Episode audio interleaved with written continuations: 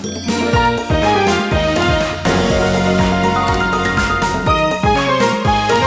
てるから作るまでリサイクルの天才ライフアシストチャンネル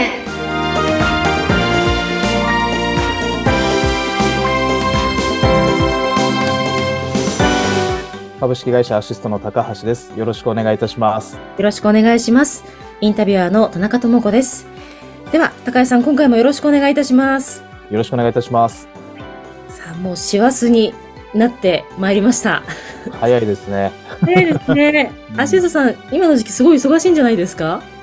そうですね。まあ、やっぱりこの年末12月ですね。あのー本当にあの皆さん、あの、お家の、えー掃除だったりとか、で、まあ、その中で出てくるですね、あの、不要品っていうのがかなり、まあ、皆さん出ていらっしゃるみたいなので、本当にあの、この時期っていうのは、あのー一般家庭の、えー方からのご依頼っていうのが非常に多い時期になります。はい。うーん。一年の中で言うと、やっぱり12月が一番多いですか？そういう相談件数とか、回収は。そうですね。あのーまあ、うちがあの、え朝霞市のですね、あの、クリーンセンターの、えーまあ、近くに、あのーまあ、会社を構えているっていうこともあって、まあ、そこに直接持ってくる方っていうのもいらっしゃいますし、あのーまあ、回収に来てくださいっていう方のご要望っていうのがもう非常に一番多い時期になりますね。はい。うーん。わかりました。あの、今から例えばこの配信を聞いていただいた方で、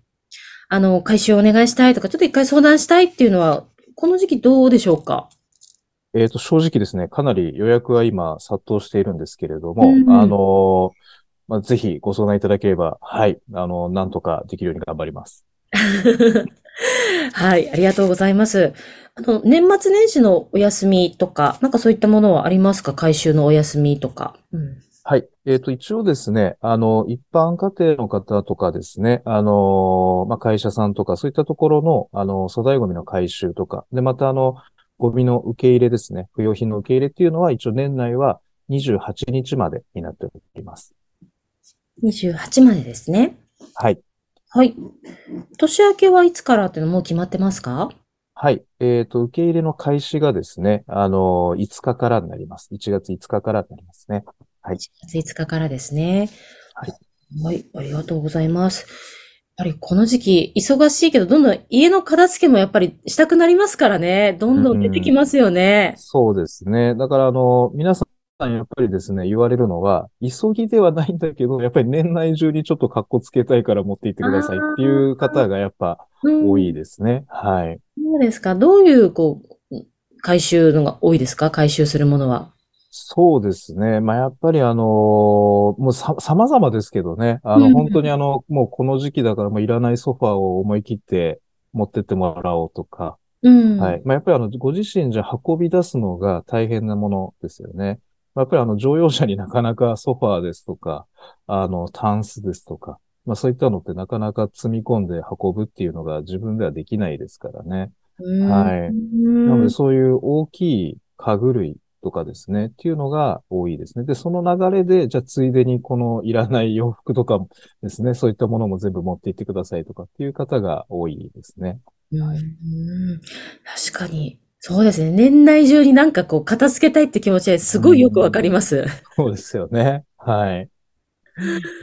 そうか。1月は逆にじゃああれですか？ちょっと落ち着きますか？1月はそうですね、落ち着きますね。1月が落ち着いて、まあ大体2月後半ぐらいからまた、はい、うん今度はあの、お引っ越しのシーズンだったりとか、うんはい。そうですね、あの、新社会人の方だったりとか、あとはまあ、新しくこう、でこの辺にもやっぱり大学がありますので、まあそちらに引っ越してくる方とか、まあ引っ越される方とかうんっていう、そうですね、そういった方の回収っていうのが増えますね。はい。うーん。そうか、こういったやっぱりこう、粗大ゴミを廃棄するとか、部屋を片付けるってなんかこう、時期ってやっぱありますもんうね。ん、そうですね。まあ、やっぱり皆さん何かしらの大きな理由があるケースが多いので、まあ、それのほとんどがお引っ越しとかですけれども、うんはい。うんそうですね。特に3月はお引っ越しの方とか多いですよね。うーんなんかこう、高橋さん今までこういったこう回収のお仕事されてて、はい。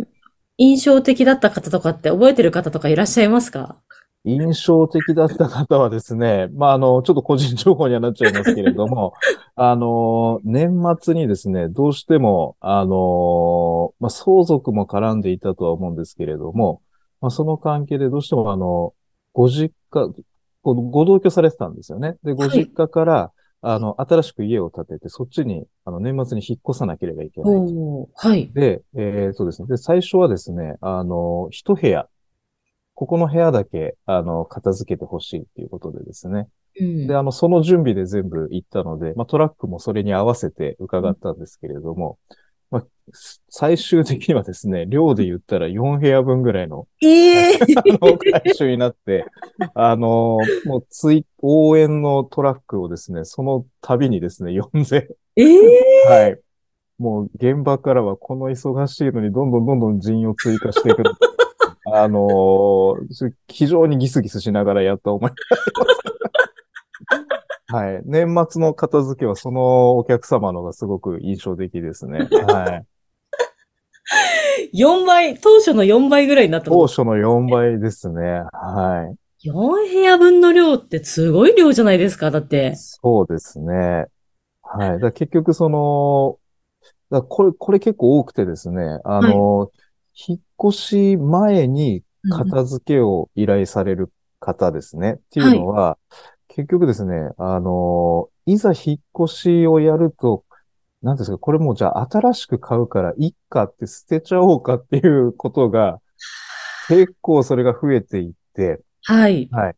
で、それであの、まあ、やっぱ追加でタンスこれ3つとかっていうのは結構あるんですけど、はいた。だその、3部屋分追加っていうのはもうその方だけでしたね。3部屋ってちょっとありえない量ですね。そうですね。だから多分ですね、まあ、あのーご依頼主様のご夫妻と、で、あとまあお子様の部屋の家具とか多分全部ですね、急遽引っ越しで持っていくではなくて、新しいのに買い替えるに多分切り替わったんだと思うんですよね。うん。で、急遽全部不要になってしまったということで、はい。それはトラック何台も行かないとそうですね。いけなかったはいです。ね。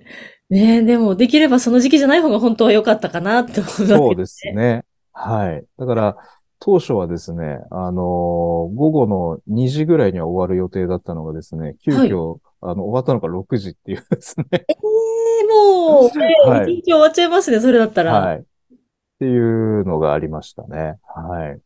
ですか。お客様はどんな感想でしたか？その4部屋ガサッとアシストさんが持ってった後っていうのは。いや、あのーまあ、急遽で、まあ、お客様もですね、非常に、あの、言いにくそうにですね、ご相談をいただいて、で、まあ、それを、まあ、全部、あの、対応したので、あのーすごく感謝していただきました、それは。はうい。ん。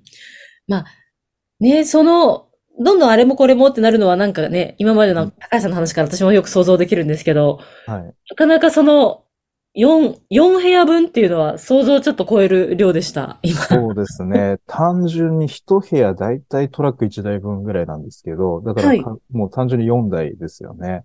はい。ですか。今年はえーまた大丈夫ですか？そういう、そういう感じには。今年は今のところ大丈夫ですね。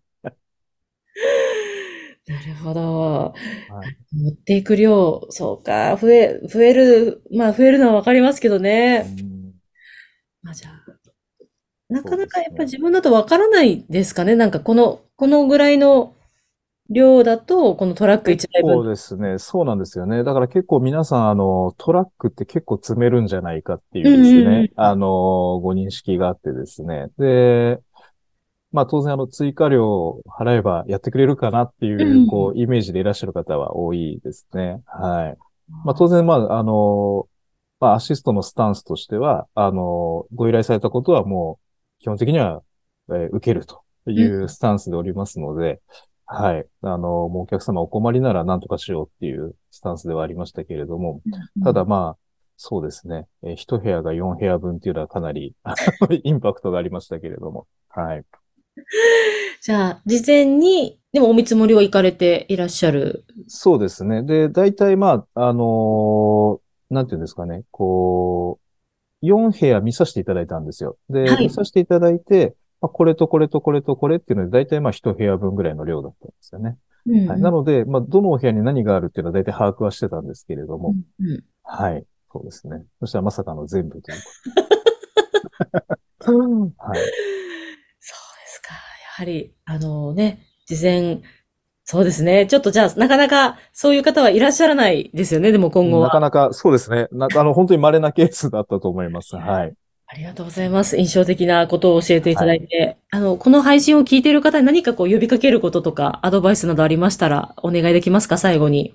そうですね。あのー当日、えー追加っていうのはもうもちろん、えー受け入れさせていただきますけれども、まあ、ある程度は、あの、これっていうのはもう決めておいていただいて、はい。その上で、あの、ご相談いただけたらと思いますので、よろしくお願いいたします。はい。ね、ぜひ、あの、事前にこのね、LINE 公式も登録していただいて、ちょっとこう、はい会員見積もりとか、なんかこう、いろいろね、情報を得といた方がいい、いいですよね。そして。はい。あの、ぜひ、あの、この LINE 登録していただくとですね、あの、粗大ゴミの回収の割引クーポンとかも出ますので、はい。あの、非常にお安くなると思いますので、ぜひご活用いただきたいと思います。はい。年末の印象的なエピソードを高橋さんに教えていただきました。はい。高橋さん、今回もありがとうございました。ありがとうございました。